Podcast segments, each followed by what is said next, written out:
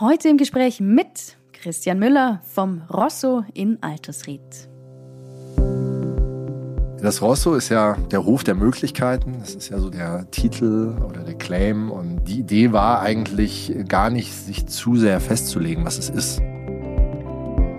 Im Winter geht ja die Sonne fast über der Zugspitze auf hinten. Und da hat man dann zum Beispiel unten in der Küche morgens einen wahnsinnig schönen Sonnenaufgang. Und wenn man da so steht und einen Kaffee trinkt, so den ersten Kaffee des Morgens, das ist schon, schon fantastisch. In meiner Brust schlagen zwei Herzen. So, das eine Herz sagt, alles okay, beruhige dich, es ist so gut wie es ist. Du hast eh schon einen vollen Tag. Was willst du jetzt plötzlich noch ein zweites Ding da anlachen? Und das andere Herz sagt so, boah, riesen Opportunity. Der Allgäu Podcast mit Erika Oligunde Dirr. Christian Müller war sein bisheriges Leben durch und durch Stadtmensch und hat sich doch den Traum vom Landleben erfüllt.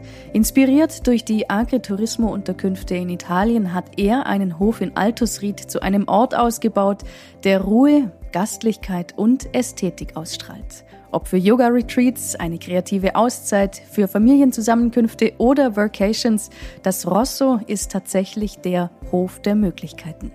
Ich unterhalte mich mit Christian über die ursprüngliche Idee, den Hof, den Umbau, die Stolpersteine und über das Atelier der Langenweile. Viel Freude bei meinem Gespräch mit Christian Müller vom Rosso in Altersried.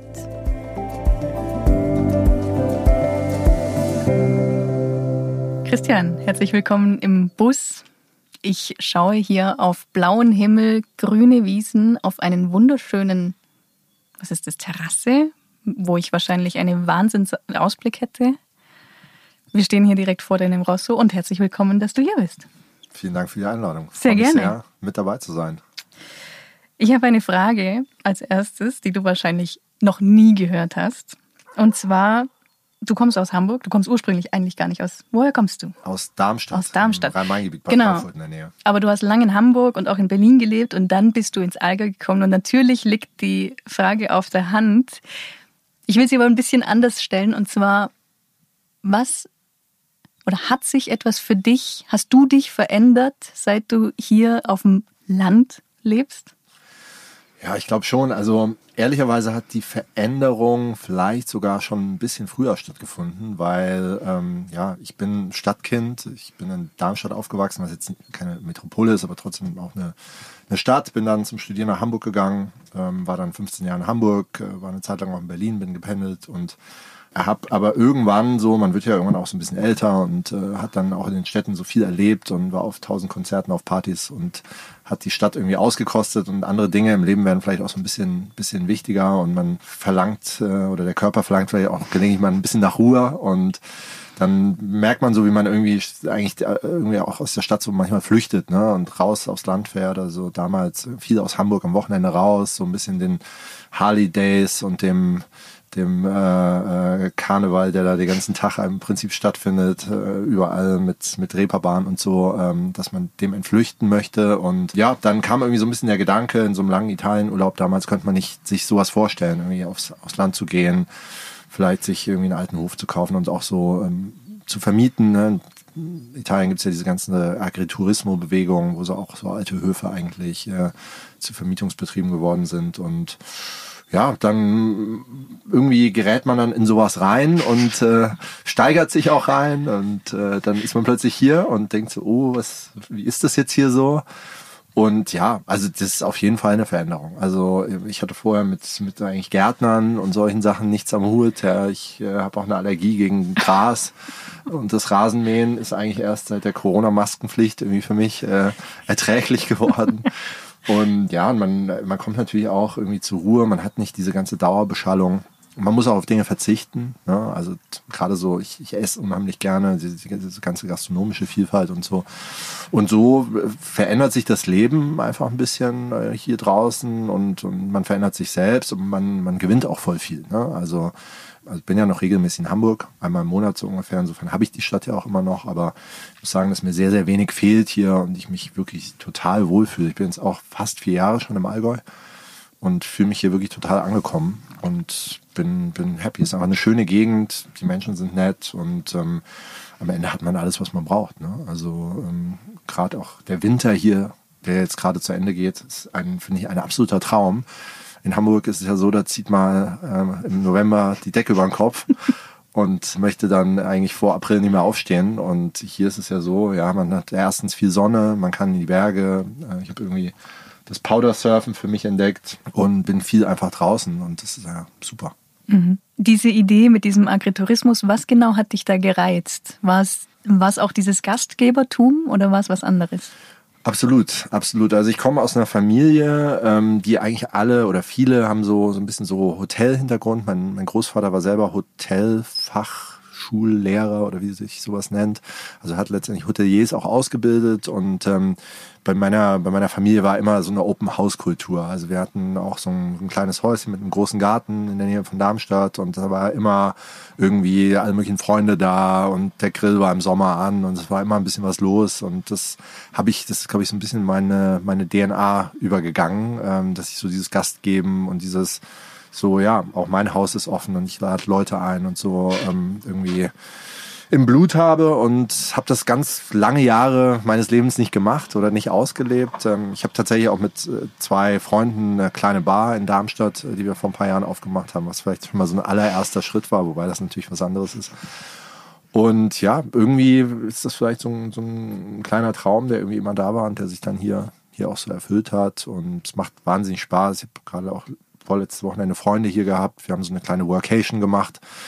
Hier ein bisschen hier zusammen gearbeitet, ein paar Bier getrunken und abends gekocht. Und das war einfach super nett. Und genau, genauso stelle ich es mir eigentlich hier vor. Und auch mit den Gästen. Und ja, letztens war hier ein Dinner auch, wo, wo eine Yoga-Gruppe aus Berlin da war und wir mit einer tollen Köchin. Wir haben dann zusammen hier so ein kleines Dinner veranstaltet. Ich habe ein paar Freunde hier aus der Region eingeladen und genau solche Dinge, die, die machen mir wahnsinnig viel Spaß und das möchte ich eigentlich noch viel mehr hier machen. Das heißt, du bist wirklich auch an vorderster Front dabei oder hast du noch jemanden, der so ein bisschen das Alltagsbusiness übernimmt? Nee, also die, die vorderste Front bin tatsächlich schon ich. Ähm, ich habe natürlich hier ein, ein, tolles Team an, an Helfern und Helferinnen von ähm, Putzhilfen über meinen Nachbarn, der so ein bisschen hier auch, wenn ich mal in Hamburg bin, so schaut, dass alles vernünftig aussieht und die Katze füttert und auch mal die Gäste begrüßt und so. Und insofern, das ist natürlich keine One-Man-Show, das könnte man auch gar nicht alleine machen. Jetzt im, im, Sommer braucht man natürlich auch wieder ein bisschen Hilfe im Garten und so.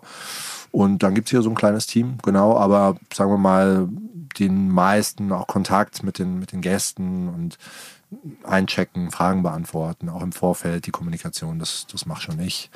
Und ja, versuche natürlich auch hier immer irgendwie mir zu überlegen, was kann man machen, wie kann man den Platz hier noch schöner gestalten, wie kann man vielleicht auch die Gäste-Experience noch ein bisschen verbessern, was kann man den Leuten noch, noch Gutes tun, damit sie hier einfach eine, eine schöne Zeit haben und sich wohlfühlen. Bevor wir zu dem noch schöner machen kommen, nimm uns mal mit, was ist das Rosso? Das Rosso ist ja der Hof der Möglichkeiten. Das ist ja so der, der Titel oder der Claim. Und die Idee war eigentlich gar nicht, sich zu sehr festzulegen, was es ist, sondern einfach auch vielleicht die Leute, die herkommen, ein bisschen selber entscheiden zu lassen, was es ist und auch selber äh, denen die Möglichkeit zu geben, zu definieren, was es ist. Ja, und ähm, ich glaube, hier auf dem Gelände mit den Räumlichkeiten, mit dem Atelier und mit dem Studio, mit dem großen Garten, mit auch den ja sehr großzügigen Wohnungen, die ja fast eigentlich wie zu Hause oder wirken sollen oder ein Gefühl vermitteln sollen wie zu Hause. Und auch mit dem Allgäu als Region, wo man natürlich auch hier rundherum wahnsinnig viele Dinge machen kann. Ja, Sommer wie Winter war eigentlich die Idee zu sagen, hey, bevor man jetzt den Leuten zu sehr sagt, das ist hier jetzt ein Retreat-Hof oder ein Partyhof oder ein was auch immer Hof, äh, Seminarhof, dann äh, jeder kann hier eigentlich äh, im Rahmen des äh, Normalen machen, was er will. So, ne? Und soll das auch machen. Und jeder kann hier was auch mitbringen und beitragen und hinzufügen. Und es ist total eigentlich so gewollt, dass das auch durch die Gäste irgendwie lebt. Und das ist eigentlich so die Idee, muss man sagen. Und das Ganze natürlich in einer sehr naturnahen, nachhaltigen, ruhigen Atmosphäre. Also ein Partyhof ist es eher nicht. Kommt zwar immer mal wieder Anfragen für Junggesellenabschiede und so, aber das passt hier wahrscheinlich nicht so gut. Und wie nutzen deine Gäste jetzt diese Möglichkeiten? Wie oder kristallisiert sich schon irgendwie etwas heraus? Nee, also ganz, ganz unterschiedlich auch. Also es gibt Menschen, die kommen hierher und die sind wirklich drei Tage hier einfach auf dem, auf dem Gelände ne? und gehen hier ein bisschen spazieren, wandern rundherum über die Wiesen und Wälder oder ähm, machen sie die Sauna an oder sitzen abends im Atelier vom Lagerfeuer und kochen und die verlassen das Haus dann irgendwie tagelang nicht. Und andere machen hier voll den Aktivurlaub, ne? Und kommen hierher und äh, gehen zum Skifahren oder zum Fahrradfahren oder fahren an See oder wie auch immer. Und ja, ganz unterschiedlich. Es gibt auch Gruppen. Also jetzt aktuell ist zum Beispiel gerade ein Yoga-Retreat hier. Äh, zwei Mädels aus, glaube, Hamburg und Wien, die dann auch eine ganz breit gefächerte Gruppe hier versammeln, ähm, die von den verschiedensten Autokennzeichen her anreist und die machen jetzt hier drei, vier Tage Yoga und haben gestern, glaube ich, einen Naturkosmetik-Workshop gemacht und genauso gab es hier auch schon, sagen wir mal, professionelle Geschichten, also dass Firmen auch Team-Events gemacht haben oder so Offsites, Workshops, solche Geschichten.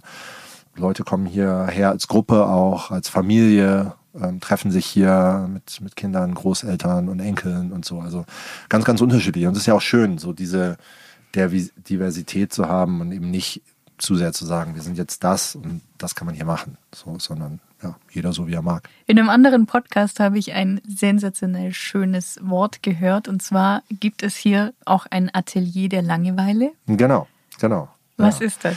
Ja, das, also das heißt das Atelier der langen Weile tatsächlich. Und das ist natürlich so ein bisschen doppeldeutig. Einerseits soll das bedeuten, dass man dort vielleicht ein bisschen auch die Zeit vergisst, ja, und vielleicht auch die Zeit nicht so rast und äh, alles ein bisschen langsamer und, und ruhiger passiert. Das ist ein ja, ganz, ganz atmosphärischer Raum ähm, mit, mit dicken Mauern und, und Kalk verputzten Wänden und viel altem Holz und einem Kamin und einem großen Tisch und einem, einem Sofa und dort kann man einfach wunderbar verweilen. Es gibt eine kleine Bibliothek mit Büchern und Magazinen und ja, am Ende ähm, soll, soll die Uhren da vielleicht ein bisschen langsamer ticken und ähm, gleichzeitig vielleicht auch mal wieder das Gefühl der Langeweile eintreten, ne? dass wir, glaube ich, alle ein bisschen verloren haben. Also wer langweilt sich heute schon noch. Ne? Die Gefühl, gefühlt sind ja die Tage übervoll und man weiß gar nicht, was man zuerst machen soll. Und man plant sich irgendwie auch die Freizeit komplett zu. Und also ich selber habe schon lange keine Langeweile mehr gehabt. Und ich glaube, das Gefühl ist trotzdem mal ganz schön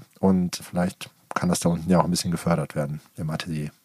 Wenn man so die Geschichte anschaut, dann klingt das jetzt erstmal nicht nach so viel Langeweile. Wenn ich mir vorstelle, einen Hof erstmal zu finden und den dann so umzubauen, wie er jetzt hier steht. Erstmal, wie lange hat es gedauert und war es immer alles schön oder gab es dann irgendwann auch den Moment, wo es jetzt wirklich fertig sein sollte? Mm, also es hat gedauert, hat es gar nicht so lange. Also 2018 ging es los, im Ende Mai hier angekommen, dann erstmal von diesem, von diesem Sommer 2018 völlig überwältigt gewesen, weil der war ja hier total die ganze Zeit wie in Italien das Wetter und überall ist es gewachsen und gesprießt und die Bäume waren voller Obst und ja, wenn man dann so aus der Stadt kommt, weiß man gar nicht erstmal, was man mit dem Ganzen da so anfangen soll und wie man sich äh, auch dem ganzen Unkraut und, und allem so zu Wehr setzt.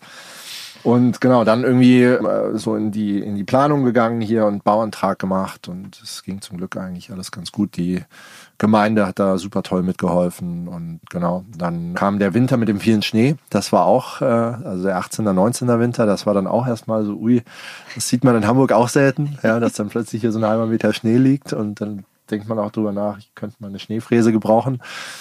Und dann, äh, genau, dann musste man da ein bisschen warten, bis der Schnee weg war. Und dann ging es eigentlich los mit der Baustelle und dann wurde anderthalb äh, Jahre gebaut. Äh, das war sehr intensiv. Also das, und auch insgesamt, ne, wir haben ja die ganze Planung selber gemacht. Also wir ähm, hatten da keinen, keinen Architekten. Wir haben mit einem tollen Bauzeichner zusammengearbeitet, der so ein bisschen unsere Pläne verwirklicht hat. Und die ganze Gestaltung und so haben wir komplett selber gemacht. Und dann sitzt du halt irgendwie abends gefühlt noch bis zwei Uhr nachts vorm, vorm Internet und überlegst dir halt, soll der Fußboden jetzt so oder so sein oder vielleicht doch so und doch so und irgendwann explodiert dein Gehirn. so ungefähr. Ist schon intensiv und du hast ja immer Handwerker am Haus, es ist immer was los. Hier, jederzeit steht jemand bei dir vor der Tür, kannst mal gucken, hier oben soll man das jetzt so machen oder so und insofern, da geht man schon ziemlich an seine Grenzen, vor allem wenn man auch noch einen anderen Job nebenher hat. Also es ist ja so, dass ich auch noch die Firma in Hamburg habe und das war schon war schon sehr heftig. Aber auf der anderen Seite natürlich auch, wenn man das jetzt so sagt, ja man auf ganz hohem Niveau, weil es ja auch ein tolles Projekt und es geht was voran und man sieht, jeden Tag entwickelt sich, man macht was, was man sich selber ausdenkt und das ist schon, ja, ist schon auch sehr cool und schon, gibt einem schon sehr viel auch zurück bei all dem, bei dem Stress und bei all der vielen Arbeit, die man da reinsteckt. Und gerade wenn man es jetzt sieht, dann relativiert sich auch vieles nochmal so in der Rückschau. Auf den Bildern wirkt es alles extrem schön, muss man einfach so plump sagen. Mhm.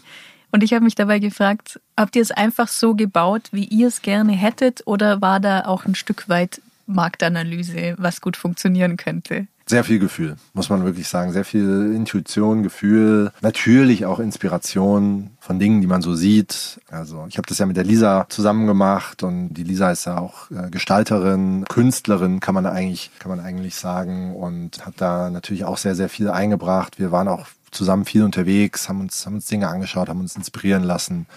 Und aber ja, am Ende fängt man halt irgendwie an, sammelt irgendwelche Möbel zusammen und ja, ist natürlich auch ein bisschen im Internet unterwegs, guckt sich, guckt sich Sachen an, liest Magazine, Bücher, lässt sich inspirieren und irgendwie hat man dann so ganz viele Puzzleteile, die sich aber hier irgendwie auch ganz schön und organisch zusammengefügt haben. Das ist ja schon ein bisschen wilder Stilmix hier, so zwischen einerseits irgendwie versucht natürlich den, den Charakter dieses Allgäuer Hofes rauszuarbeiten, auch zu erhalten, auch irgendwie zu, den zu zelebrieren und andererseits aber auch ein bisschen moderne Elemente reinzubringen, Wabi-Sabi, äh, japanisch, also auch gerade so ein bisschen so die etwas, ja, nicht so glatten Oberflächen und, und die Patina ein bisschen, bisschen wirken zu lassen. Andererseits aber dann vielleicht auch ein bisschen mal mediterrane Elemente einfließen zu lassen. Das Rote Haus, ja, Rosso, schon auch so ein bisschen dieses Italienische vielleicht. Und ja, dann, gibt es ein paar skandinavische Stühle und so. Also einfach so ein bisschen halt alles so zusammengebastelt. Aber es ist am Ende dann doch, glaube ich, ein ganz harmonisches Gesamtding geworden. Und ja, wie gesagt, nicht, nicht einer, einer großen Strategie gefolgt. Ja. Weil wir sind ja keine Profi-Hoteliers hier, die irgendwie das mit einem, mit einem ganz klaren Konzept oder so gemacht haben. Einfach angefangen und dann irgendwo gelandet. Kommen die ganzen Einrichtungsgegenstände mehr vom Designer oder mehr vom Flohmarkt? Total gemischt. Also die kommen, ja, eigentlich könnte man sagen, fast 50-50. Wobei eigentlich kommen sie, also Designer-Sachen gibt es gar nicht so viele, würde ich sagen. Es gibt halt, wie gesagt, diese skandinavischen Stühle und so. Flohmarkt jetzt auch nicht so viel, schon auch viel so, auch von irgendwelchen Antikmärkten, in der Toskana, wo wir Sachen irgendwie aufgesammelt haben. Auch hier in der Region gibt es ja ein paar tolle Antikhändler. Das Antikwerk oben bei, bei Illertissen zum Beispiel, ähm, die uns da super unterstützt haben, die uns auch Sachen geschreinert haben aus Altholz, was wir hier quasi aus der Scheune ausgebaut haben. Auch ein ganz toller Schreiner aus Isny, der Franz Kirchmann, der uns geholfen hat. Ein ganz junger äh, Zimmerer hier aus dem, aus dem Dorf, der Felix, der uns viel gebaut hat. Und so kamen ganz viele Dinge auch zusammen ja, Design, würde ich sagen, ist ja immer so ein, so ein bisschen relativ. Ne? Aber wir sind jetzt, also hier gibt es jetzt wenig so klassische Designermöbel, sondern, sondern schon eher versucht eigentlich so ein bisschen ja, Vintage und auch die ganzen alten Materialien einfach weiter zu nutzen. Ne? Also wir haben zum Beispiel die Treppenstufen, die Waschbecken, äh, die Waschtische, die Fensterbänke, ähm, eigentlich fast alle Tische, äh, auch so Wandverkleidungen und so haben wir eigentlich fast alles aus dem alten Holz gebaut, was wir hier gefunden haben und was einfach so toll patiniert und so schön war, dass wir es einfach wiederverwenden wollten. Und da ist natürlich auch sehr viel draus entstanden. Bist du in der Zeit zum Handwerker avanciert oder zum sehr guten Bauherren, der delegiert? Ja, also ich würde mal sagen, schon eher zum Bauherren, ja, und vielleicht auch zu dem, der so ein bisschen die Ideen hat und dann aber gute Fachmänner und Frauen hat zum, zum dann umsetzen. Ich sag mal, ein bisschen was kann ich mittlerweile auch, aber es ist schon eher rudimentär und sehr grob, ja.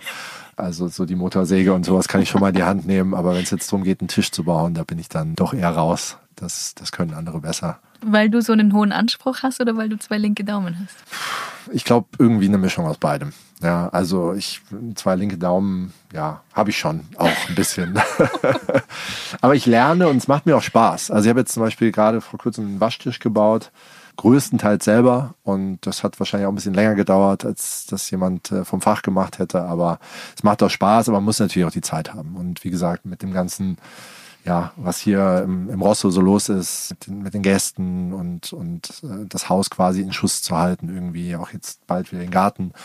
Und dann aber eben auch noch den Job bei, bei UMR in Hamburg, wo ich auch viel mache aktuell. Wir gehen ja jetzt wieder auf unser großes Event zu im, im Frühjahr. Und da habe ich jetzt gar nicht so viel Zeit, dann auch noch äh, zu, zu Handwerkern oder zu Schreinern oder irgendwie so. Genau.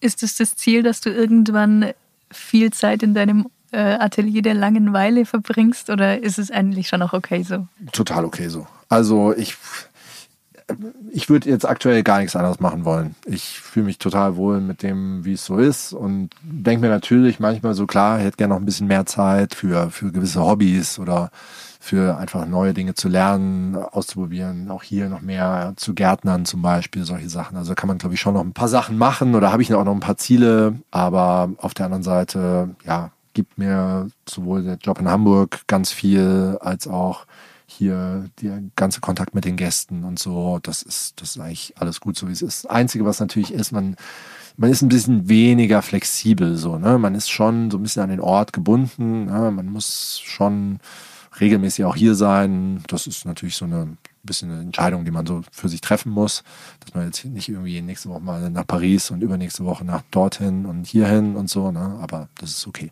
Gibt es was, was dich hier an dem Rosso am meisten fasziniert? Was dir am meisten gefällt?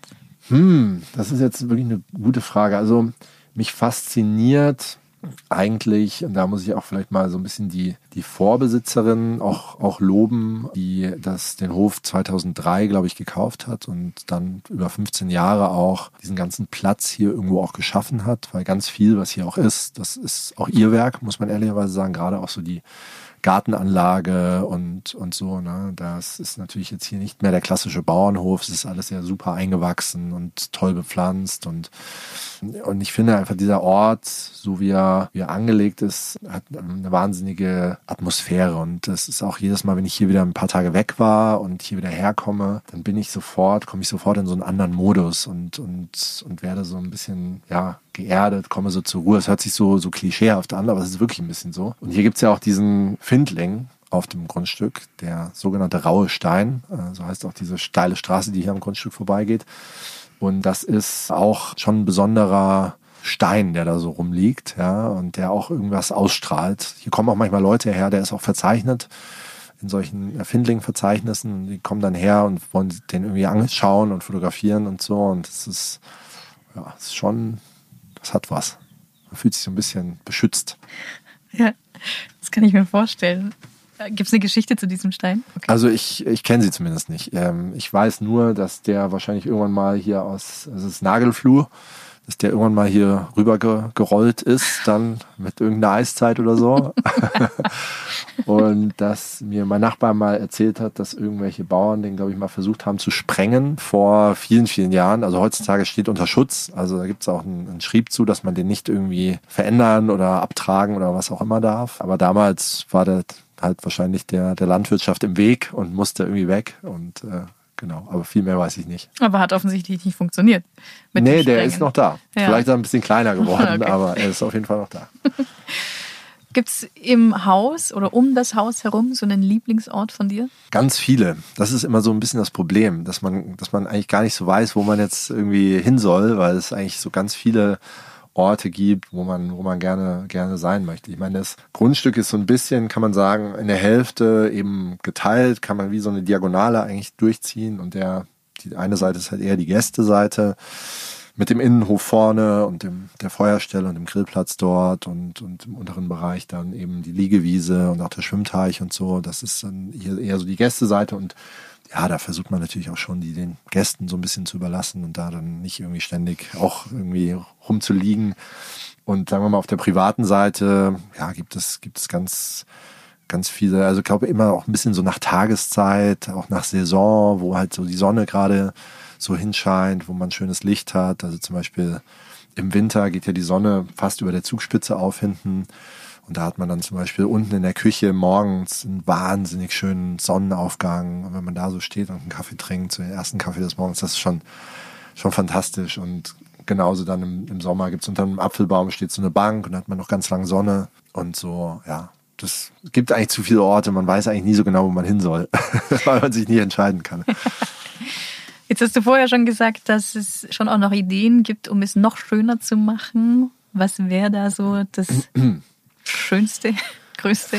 Ja, also die großen Sachen sind zum Glück eigentlich äh, jetzt gemacht. Also letzten, letzten Sommer äh, wurde der, der, Schwimmteich noch gebaut. Das war auch schon, schon ganz lange so ein, so ein Plan, weil es einfach, ja, da, hier gab es quasi schon einen, einen Bestandsteich, der war eigentlich mal früher ein Klärteich war und den haben wir jetzt einfach noch ein bisschen ausgebaggert und haben den jetzt zum Schwimmen umgebaut. Das ist einfach nochmal toll, dass man hier auf dem Grundstück sowas hat und nicht jetzt irgendwo noch hinfahren muss. Es ist noch ein Backhaus entstanden mit einem Brotback- und Pizzaofen. Und jetzt sind es eigentlich eher so Details, so, ja, das ganze Thema Gartenanlage, also hier nochmal so ein bisschen den Garten an ein paar Stellen, so ein paar kleine Highlights zu schaffen. Ja, hier vorne wäre auch ein Gemüsegarten noch schön. Da ist noch so ein echt ein toller Platz, wo man ganz viel Sonne hat. Das wird aber, glaube ich, erst 2023 was. Dann bauen wir jetzt noch einen kleinen, in, Carport, äh, machen wir jetzt noch so einen kleinen Schuppen, wo dann E-Bikes reinkommen, auch für die Gäste zum Verleih und Stand-Up-Pedalboards, hier unten auf der Iller kann man ja auch super Stand-Up-Pedal fahren und ähm, vielleicht auch noch eine Vespa, die man sich leihen kann, eine alte. Und ja, gibt halt immer so ein paar Ideen, aber wie gesagt, die großen Dinge sind eigentlich jetzt gemacht und jetzt muss man auch mal sagen, ja, kommt man vielleicht ein bisschen zur Ruhe und kümmert sich dann mal wieder ein bisschen um die Details auch eure Buchungs- oder Auslastung klingt jetzt nicht so sehr, als würdest du jetzt so schnell zur Ruhe kommen. Ihr seid extrem lang ausgebucht, so wie das mhm. aussieht. Was natürlich an sich erstmal super schön ist, weil ihr seid halt einfach auch erst ja, rein rechnerisch eineinhalb Jahre, glaube ich, oder ungefähr ja, da, ja. mit ein bisschen Unterbrechung mit Corona. Ist die Idee schon da, dass es doch noch größer wird, damit man noch mehr Leuten Platz bieten kann oder darf es genau so bleiben? Ja, da, da triffst du wirklich einen, einen ganz wunden Punkt bei mir.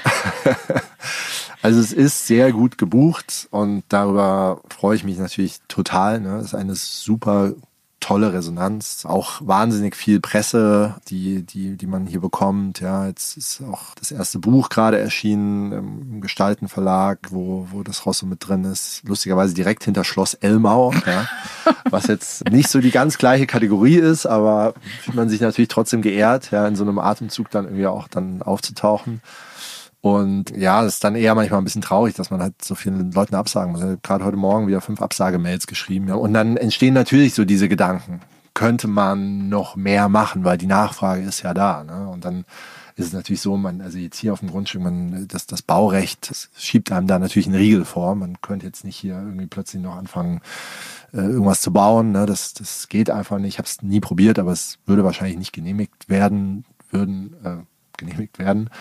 Und ich will ja auch nicht, dass meine Nachbarn hier irgendwie rundherum anfangen, mir hier irgendwas zuzubauen. Ne? Insofern ist das ja auch total okay. Also und dann überlegt man natürlich, ja, könnte man vielleicht noch so einen Hof irgendwo bekommen und noch so ein zweites Rosso machen und gerade so auch dieses ganze Thema so Seminare, Retreats, Gruppen, da gibt's eine irre Nachfrage. Dann überlegt man natürlich, könnte man noch so ein Seminarhaus machen oder sowas. Also falls jemand so ein sowas äh, zu vergeben hat, äh, meldet euch bitte nicht, dass ich, dass ich hier gar nicht erst in Versuchung komme. Oder meldet euch doch, ich weiß es noch nicht so genau.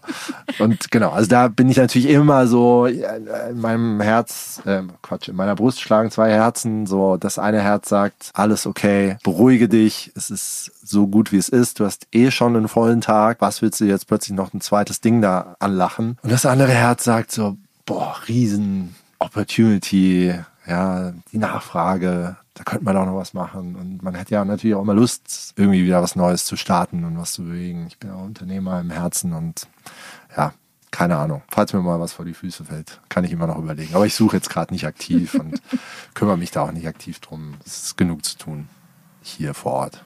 Letzte Frage. Was wünschst du dir für dieses Jahr? Puh, für dieses Jahr natürlich, wenn man mal so ganz, ganz groß in die Welt schaut, liegt es ja auf der, auf der Hand, dass man sich irgendwie Frieden wünscht. Ja, und abgesehen davon, ich glaube, die Menschheit hat einfach ganz, ganz viele Themen, ja, ähm, politischer Art, wirtschaftlicher Art, ähm, ja, das ganze Klimawandelthema und so weiter. Ne? Und das, ich gucke eigentlich eher auf diese große große Perspektive und wünsche mir da eben ganz viel. Ich hoffe, dass ich hier im Kleinen auch was zu beitragen kann. Also gerade auch dieses Thema Nachhaltigkeit liegt mir sehr am Herzen, da einfach äh, Dinge irgendwie gescheit zu machen, da ein bisschen mitzuhelfen. Und ansonsten, ja, wünsche ich mir eigentlich, dass hier alles, alles so bleibt, wie es ist. Ja, das ist, es ist schön, es, die Gäste fühlen sich wohl, man, man ist gesund, also da gibt es gar nicht so viel, was eigentlich besser laufen könnte. Ja, ich glaube, die, die ganz großen Themen, die sind eher draußen, nicht hier. Christian, herzlichen Dank für das Gespräch. Sehr gerne, hat sehr viel Spaß gemacht. Vielen Dank, dass du hier warst. Sehr gerne. Mehr Informationen zum Rosso findet ihr unter dasrosso.com oder auf Instagram. Wenn euch die Folge gefallen hat, teilt sie gerne mit euren Freunden oder, wenn ihr mögt, hinterlasst eine Bewertung auf iTunes oder Spotify. Vielen Dank fürs Zuhören und bis zum nächsten Mal.